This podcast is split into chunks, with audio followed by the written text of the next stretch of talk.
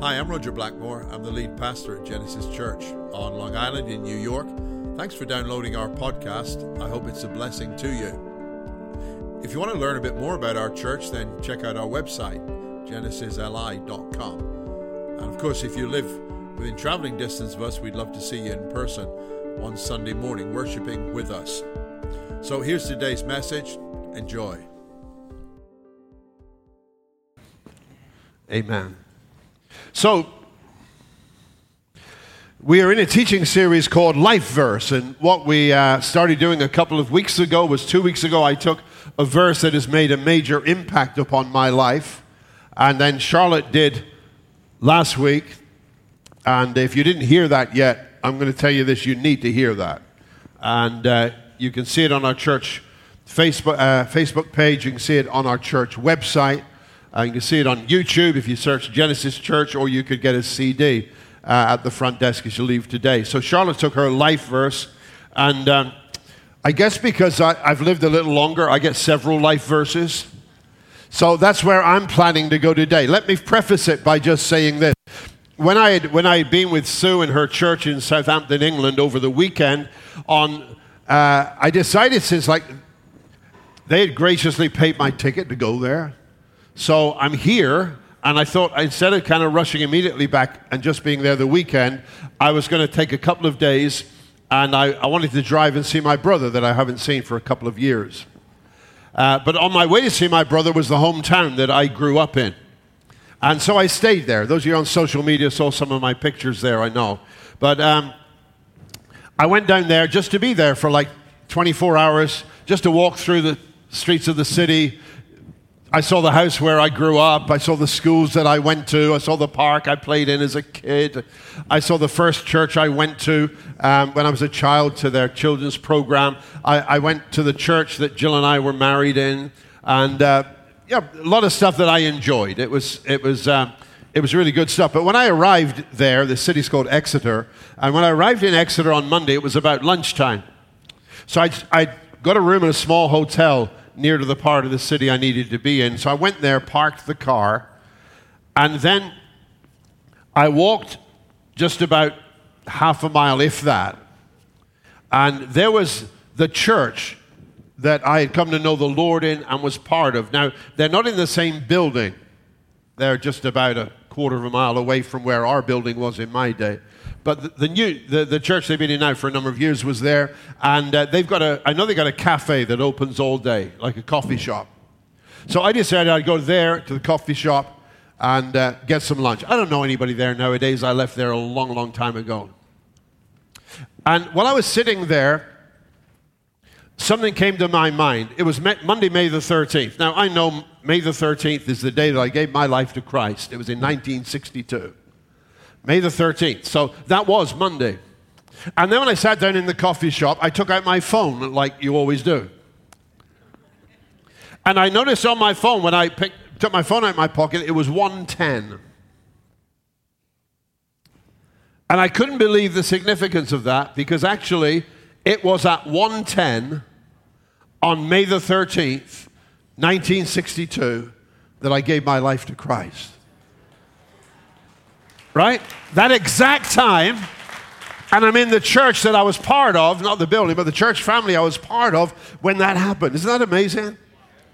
Some people have said to me, How did you know the exact time? So I've got to explain. We were on a youth retreat. And I told my pastor, I shared this a couple of weeks ago, I wanted to give my life to Christ.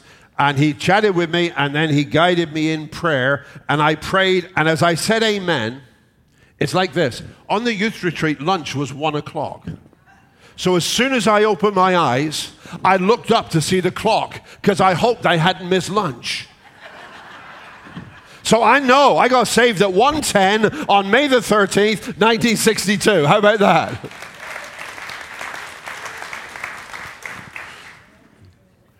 A lot has changed in the city. One of the things that's not there is a, a Bible bookshop that I used to go in from time to time as a teenager. I like to read books about people who were doing things for God. I love to read that kind of thing. I walked in there one day and I saw a poster, not a big one, just with a Bible verse on it. I'd never seen that verse before, but that verse really grabbed me. And that's the verse I want to talk about this morning because from that time, which was my early teens, it actually made an impact on my life and it channeled how I live my life. And the verse is this it's in Proverbs chapter 11 and verse 24. Now, this was the way I saw it, okay? It was in King James English, the real Bible, with a black cover and gold KJV on the spine. You know what I mean? Not your iPhone app Bible. This is a real Bible. In English, you couldn't understand. There is that scattereth and yet increaseth. There is that withholdeth more than is meet, but it tendeth to poverty. And I saw that verse and it hit me. It tied in with some of the people that I've been reading about. There is that scattereth and yet increaseth.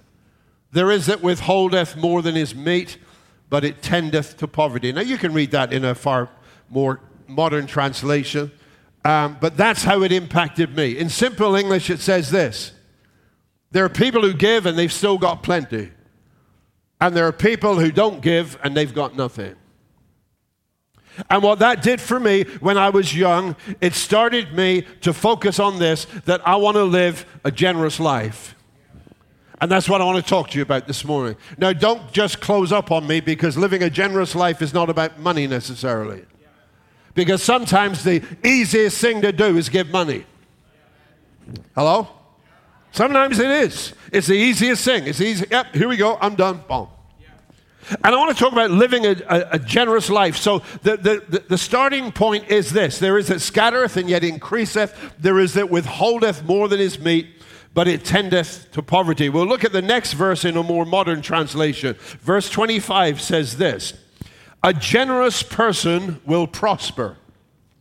Whoever refreshes others will be refreshed. A year and a half or so ago, we, we went through a whole series focused on a, a book by Rick Warren called What on Earth Am I Here For? And some of you will remember if you open that book, the very first statement of that book is this it's not about you. It's not about you. I mean, you, you and I, we're special to God. We are unique. We are God's creation. We live with a divine purpose, but it's still not all about us. A generous person will prosper. Whoever refreshes others will be refreshed. So let's talk about, let's look at what the Bible says about living a generous life. Generous living. Living with a vision for something and for people who are bigger than ourselves. And so the first thing I want to talk to you about is this I want to talk about generous loving being generous in our care, our compassion, our love for other people. Many years ago, I wrote a, I wrote a book. I didn't write a book, I am writing a book. Many years ago, I read a book called Givers, Takers, and Other Kinds of Lovers. It's a book about marriage or relationships. Givers, takers, and other kinds of lovers. And the truth is that in this world, there are a lot of people that are givers. But there are a lot of people, and you know them and I do, who basically are takers. And as people who trust God, know God, we need to be like He is.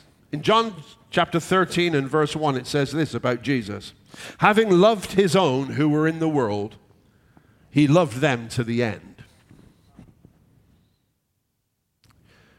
The life of Christ was typified by the fact he loved people that he came in contact with and that he interacted with. And not just that he loved them, but notice that phrase, he says he loved them to the end. And we know what that means by the end. Luke chapter 22 and verse 19. Jesus, the night before he was crucified, having the Last Supper with his disciples, he took bread, gave thanks, broke it, and said to them, gave it to them, saying, This is my body given for you. This do in remembrance of me. What was the end? The end was, My body is broken for you. Having loved his own, he loved them to death. To his death. To his death on the cross. And those of us who are followers of Jesus, we should have signs of the nature and the character of Jesus. Now, the chances are none of us will have to die for someone else. But you know what? A lot of us might need to pick our game up a bit when it comes to living for other people.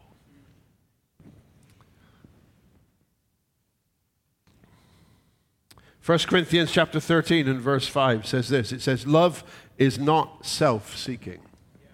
Love is the language of heaven. Love is the nature of God. Love should be the thing that characterizes everybody who belongs to Christ. And the Bible says really clear here it says, Love is not self seeking. Love always looks out for the other person, always cares for the other person. Generous people uh, are people who care about others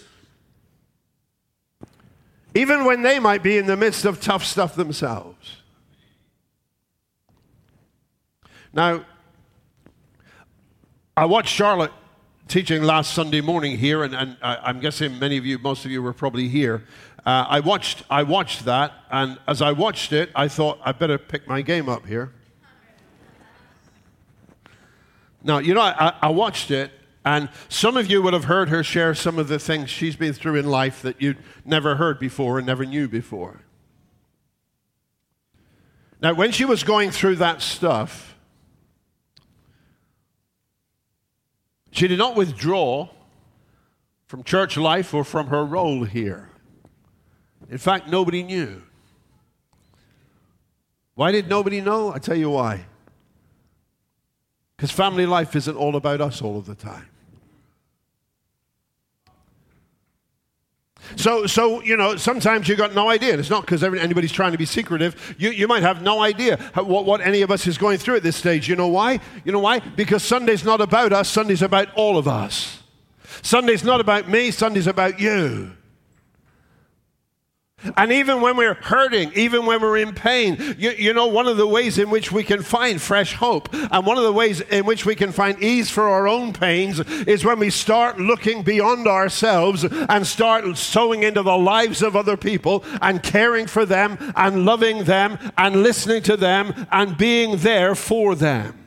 1, 1 Thessalonians 5 in verse 11 says, Encourage one another and build each other up encourage one another, and build each other up.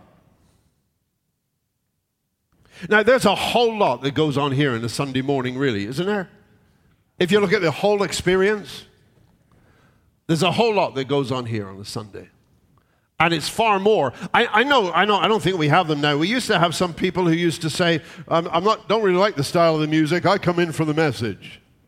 And they'd show up for the preaching and leave straight away afterwards. And it's like, well, that's a pity.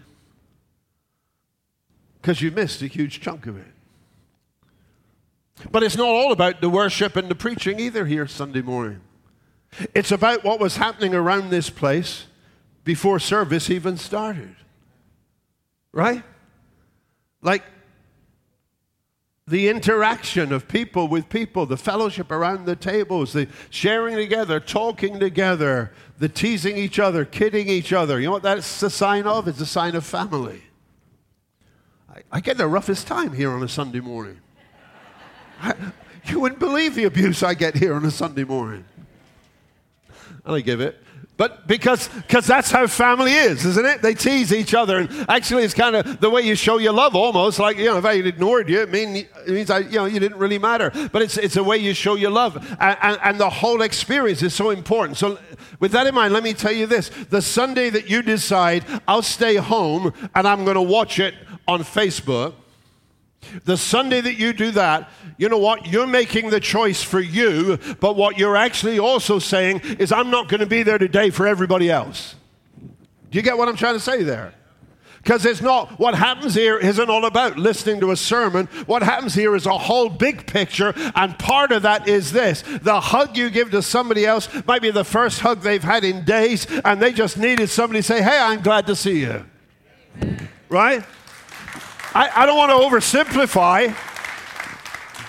I don't want to suggest, but, but really, really, ju- just the ear you give to somebody else, or the fact you say to someone, I'm so glad to see you, I really missed you, those things. And if you say, oh, you know what, I think I'll stay home today, I've had a busy weekend, I'll watch it on the, you know, I was going to say watch it on the TV. You can do that now, right? With the, whatever they call them, TV, smart TVs, right? So you can actually have it, so you can sit and watch it on the TV and say, yeah, it's okay, I'm going to stay at home. But what you're saying then is, I'm going to stay home and see if I can get what I need for me, but I'm not going to be there to give anything to anybody else. Right? By the way, you know, we, we love the fact that so many people do watch, whether it's on our, our church website or whether it's on, on Facebook Live. But let me tell you this a lot of the weddings I've done in recent years, more and more, I'll meet couples and I'll say to them, So, how do you get to know each other? They'll say, Well, we met online. And that used to be a rarity, and people would say it kind of under their breath. But it's become, you know, it's where a lot of people hang out and they, they, they'll meet people online. But in order for a relationship to really develop, you can't stay online forever. You're not going to marry a guy online. You got to meet him one day. Because some people look really good on their profiles, but actually it was, it's their nephew's picture, right? So, so, you, so you can't do that. There comes a point where you got to meet. And here's my invitation to those of you that are watching us online right now. My invitation is, is if you are if you are within a 30 minutes drive of Genesis Church, how about next Sunday for the first time we actually meet in person and see if we hit it off? How about that? How about taking our relationship to the next level? And how about all you that are here today, just remembering this fact? It's not about you. And you're not just here for you, you're here for everybody else around you. And the people you just greet, and the caring word makes a whole lot of difference. We need to be generous in our loving. Proverbs 12 25 says this it says, Anxiety weighs down the heart, but a kind word cheers it up. How about that? Can I just can I just remind you? Sometimes, you know, we get it's great. We've come to know people here, so many of us, but there are people here still who probably don't know anybody. And uh, I want to encourage you take the brave step of saying hello to somebody who is sitting by themselves. Get out of your comfort zone and get acquainted with somebody who might look like they're alone says this in Proverbs 16, verse 24. It says, Gracious speech is like clover honey, good taste to the soul, quick energy to the body. Generous in loving. Now, when I got back into uh, JFK on Thursday evening, uh, I landed, I got my luggage. Charlotte had come in to, to meet me, and I said, Just watch my case for a moment because I need to go somewhere. Now, I could write a book about airport restrooms. Most of it would not be good. I walked into the restroom on Terminal 3 that evening. It was gleaming. The floor had just been mopped, it was fresh. All the, the sinks there were sparkling, and everything else was in a good state too. And there was a guy there with a, with a mop who'd obviously just finished. And as I came up, was leaving the restroom, I stopped and I said to him, I just want to thank you for doing your job so thoroughly and having this place absolutely gleaming. I really appreciate what you're doing. I mean, who talks to the guy who's cleaning the toilet? I talk to the guy because you know why? Because he's a person and he's doing an honest job and he matters to God.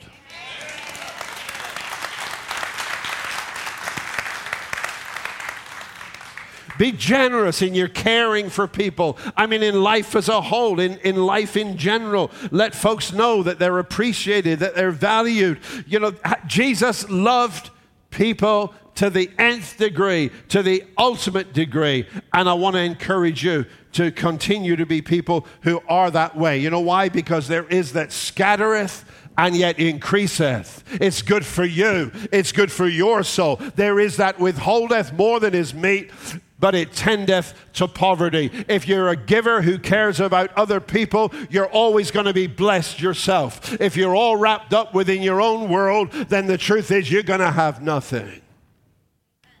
Right? You could have millions in the bank, don't get me wrong, but you're going to have nothing. You're going to have nothing. Because there's one thing that so many of us have come to value and appreciate, and that is it is way more blessed to give than it is to receive. Right? Generous loving. So, all right, let's just bite the bullet and go to, because this is part of the topic, let's talk about generous giving. Generous giving. I. I usually put my wallet somewhere safe on a Sunday because I don't want it to make me look fat. I'm sure it's the wallet that does that. I got my wallet here with me today. I got a lot of things here. I've got my driver's license. I've got PBA cards for Suffolk, Nassau, and the city. Always pays, you know, pays, you never know. Gotta stay well connected. I've got a picture of my grandson at his high school graduation last year. And then I've got two things that I've carried in my wallet for years, and some of you heard me talk about these before. I've got a $5 bill. I carry this $5 bill. I've carried it for years. There's a history, there's a story behind it. And I always want to remember the people that are part of that story.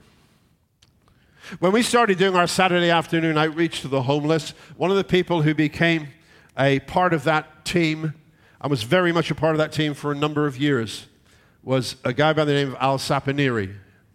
Al's family, Al's son, Al Jr., is part of our church still. Al Sr. is with Jesus now. He loved people, loved people, wanted to see people come to know Jesus. At our outreach, he'd always be asking guys, Do you need a ride to church tomorrow? Do you need a ride to church? And he'd go in his van and he'd pick the guys up, bring them to church. And often after church, he'd take them out and get them pizza or something after church. He lived a generous life. Because you know what? He didn't have to, need to get up that much earlier, go around. Some weeks guys say, oh, well, I'm not coming after all, or just not show up, or whatever. He didn't need to do that, but he did. When I was really sick and was in Sloan Kettering, on the outreach one Saturday, a guy was asking me how he was, and I said, uh, I told him, I said, I saw him a few days ago, and he said to me, he said, uh, here's $5. Okay, so this is from a homeless guy, right, who hasn't got a lot. He said, here's $5. Will you buy Al a cup of coffee? I didn't get the chance to buy Al that cup of coffee, but this $5 bill reminds me of two incredibly generous people. The man who won the hearts of the people he served, and the homeless guy who was willing to give what little he had to bless somebody else.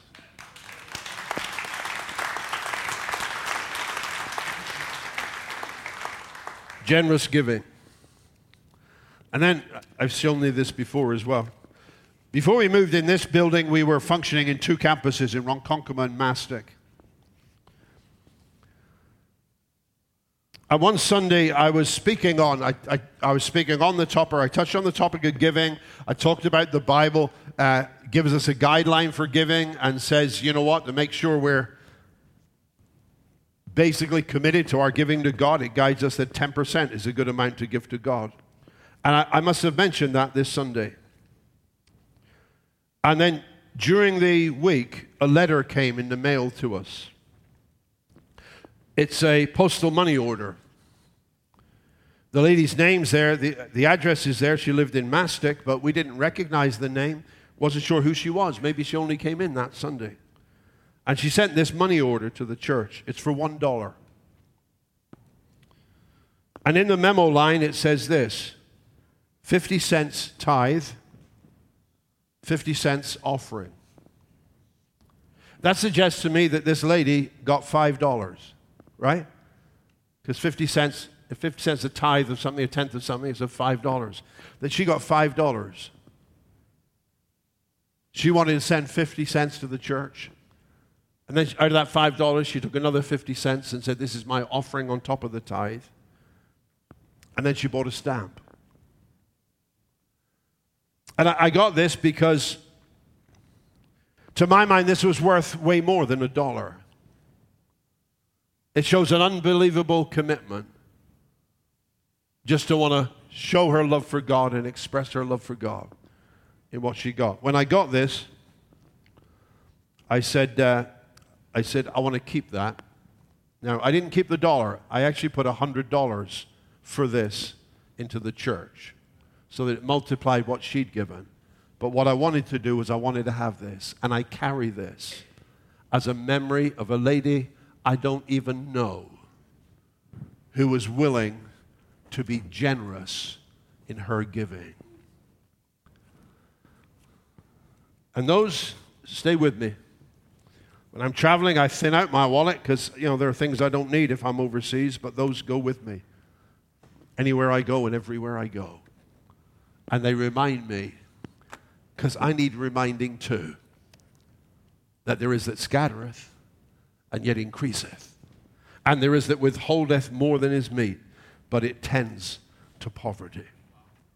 You know, most of us live in a mythical world where in a safe place in my house, I've got the deed to my house, right? And then I've got the title to our cars. And a lot of us are like that, right? You've got the deed to your house, you've got the title to your cars. They show you own them, but you don't. You don't. The bank owns them, or a fair chunk of them. Or the finance company actually owns a fair chunk of your car. They're not really yours. But we look on them as if they're ours. And, and, you know, we've got to be careful in life in general. Here's what it says in Psalm 24 and verse 1 it says, The earth is the Lord's and everything in it, the world and all who live in it. So, all of us and everything there is, the Bible says, is whose? You good. You want ice cream. It's the Lord's. The world and everything in it is the Lord's. In fact, God says this in the book of Haggai, chapter 2, and verse 8. He says, The silver is mine, the gold is mine, declares the Lord Almighty. God says, You know, everything there is is actually mine. Deuteronomy 8, verse 17 says this It says, You may say to yourself, My power and the strength of my hands have produced this wealth for me. But remember the Lord your God, for it is He who gives you the ability to produce wealth. That's important to remember. Everything I've got is God's, belongs to God. And you may say, well, you know, I've done pretty good for myself, actually. Well, you know something? Who gave you the ability to do pretty good for yourself? Right? Who gave you the openings? Who gave you the opportunities? Who gave you the training? Who gave you the teaching? You know, and the fact is, there is that God is over all and God is the one who is guiding, but everything there is belongs to Him. So the fact is, now I'm not, you know, you're not going to suggest I go crazy about this, right? Or tell others I was going crazy. But everything I've got really belongs to God. Because if the earth belongs to the Lord and everything in it belongs to the Lord, everything I've got belongs to God, right? So the fact is, I am someone who is a trustee or an agent or at times a distributor of what God has entrusted to me. And God gives us stuff for two reasons. One, one reason God gives us things is because God loves us and He wants us to enjoy things. Are you good there? All right, I'm not one of those people who believe in, you know, you have to live very, very austerely uh, if you're a child of God. Um, I, don't, I don't believe you have. I, I believe God wants to see us happy. I really do. I really do. And I think God wants to bless us. So God gives us opportunities sometimes to do some things. We say, wow, that was really good. The other reason God gives us stuff is God gives us stuff so that we can give generously.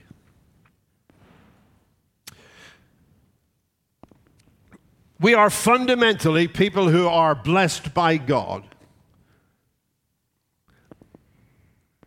And God blesses us for our good and for the benefit of those that we can be a blessing to. Yeah?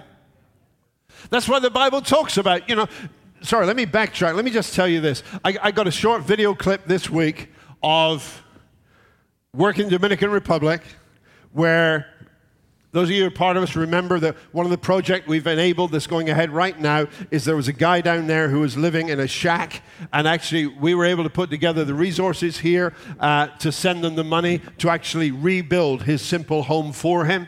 And the walls are all up, and this week they were pouring the concrete roof. Isn't that great? Now, you enable us to do that. You made that happen. You know why you made that happen? Because you had some money in your pocket or you had some money in the bank and you decided, you know what? I'm not going to take this for me. I want to give it to help Frank because I want this guy I've never met and probably never will meet, but I've heard the story and I want this guy to live in a decent house. Right? Generous giving. How did that happen? It happened because you were generous in your giving into the church life. Why are we able to do all that we can do? Because of the facts that folks make it happen, enable it to happen from a financial perspective. I mean, who paid for all the bagels and donuts this morning? And I use the word all. Yeah, there's a lot. Who pays for that? That comes out of what comes in, right? And the fact is, we are recipients of all we've got. And God blesses those who give generously. And so many of you are in that category. Yes. And you know what? On one level, I'm going to thank you for it. On another level, I'm going to say, God's already thanking you for it. Because there is that scattereth and yet increaseth. And you know what? God's going to bless you as you give. 2 Corinthians 9, verse 6 says this Remember, whoever sows sparingly will also reap sparingly. Whoever sows generously will also reap generously. Then look at verse 10 and 11. Now, he who supplies seed to the sower and bread for food will also supply and increase your store of seed and will enlarge the harvest of your righteousness. Now, look at this next bit. This is God's promise to those who are generous givers. You will be enriched in every way. How many ways? Every way. Still with me. You will be enriched in every way so that you can be generous on how many occasions? Every occasion and through us, your generosity will result in thanksgiving to God. Here's what God says God supplies seed to people that are sowers. And God says, if you are a person who is a sower, you will be enriched in every way so that you can be generous on every occasion. There is that scattereth and yet increaseth. I want to encourage you to be generous in your giving. And you know why that is? That is not that you need to be generous in your giving because the church needs your money. I'm going to say this, and some of you will totally misunderstand it. God supplies what's needed for His work. All right? God supplies what's needed for His work. It's all good. It's all good. There's no need to work a crowd or milk people. God supplies what's needed. But I'll also say this those of you that are givers, you know the truth that God always makes sure you got something to give. Because there is that scattereth and yet increaseth. Be generous in your loving, be generous in your giving. And then finally, and, and this is going to be a little brief, be generous in your forgiving. Living a generous life means I don't need baggage. Because if I'm carrying baggage, I'm crippled. But if I want to be a blessing to others, I've got to live free myself. And you know how you live free yourself? You forgive people. There's a story I read a while back. It was just after the Civil War. Robert E. Lee was visiting a lady in Kentucky.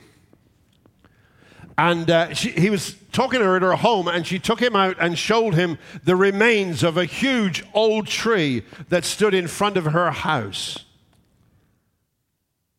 And she told Lee how, how, you know, she had seen the tree destroyed bit by bit, its limbs and its trunk by, by, by f- federal artillery fire. And she talked about what they had done to her tree. And, and General, she looked to General Lee and, and waiting for him to say something bad about the North and, and what, they, you know, what, what they had done to her tree. And after a brief silence, Lee said this. He said, Cut it down, madam, and forget about it. Let it go. Let it go. The tree's ruined. Don't stand looking at it for the rest of your life. Cut it down and move on. And some of you today need to cut it down and move on because you keep looking at the tree. You keep looking at the times in your life where others have done really bad things to you or to those around you. And the fact is, as long as you stand looking at that tree, that's going to be your focus and that's all you're going to see looking out your window. But God wants you to get beyond that tree. I heard this statement a while ago. It said, Unforgiveness is the ultimate form of self abuse.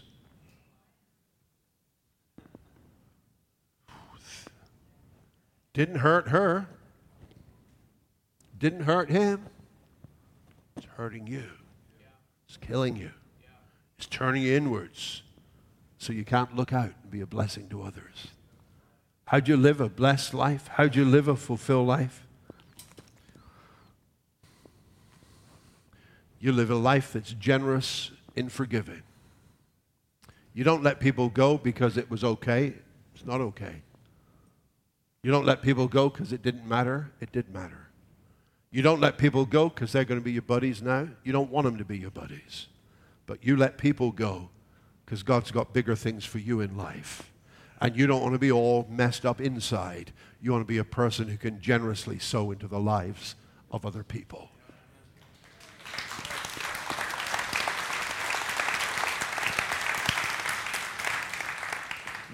God talked to me when I was probably no more than 13 or 14 years old about living a generous life. I've sought to be a blessing to other people, I've sought to be an encourager of other people.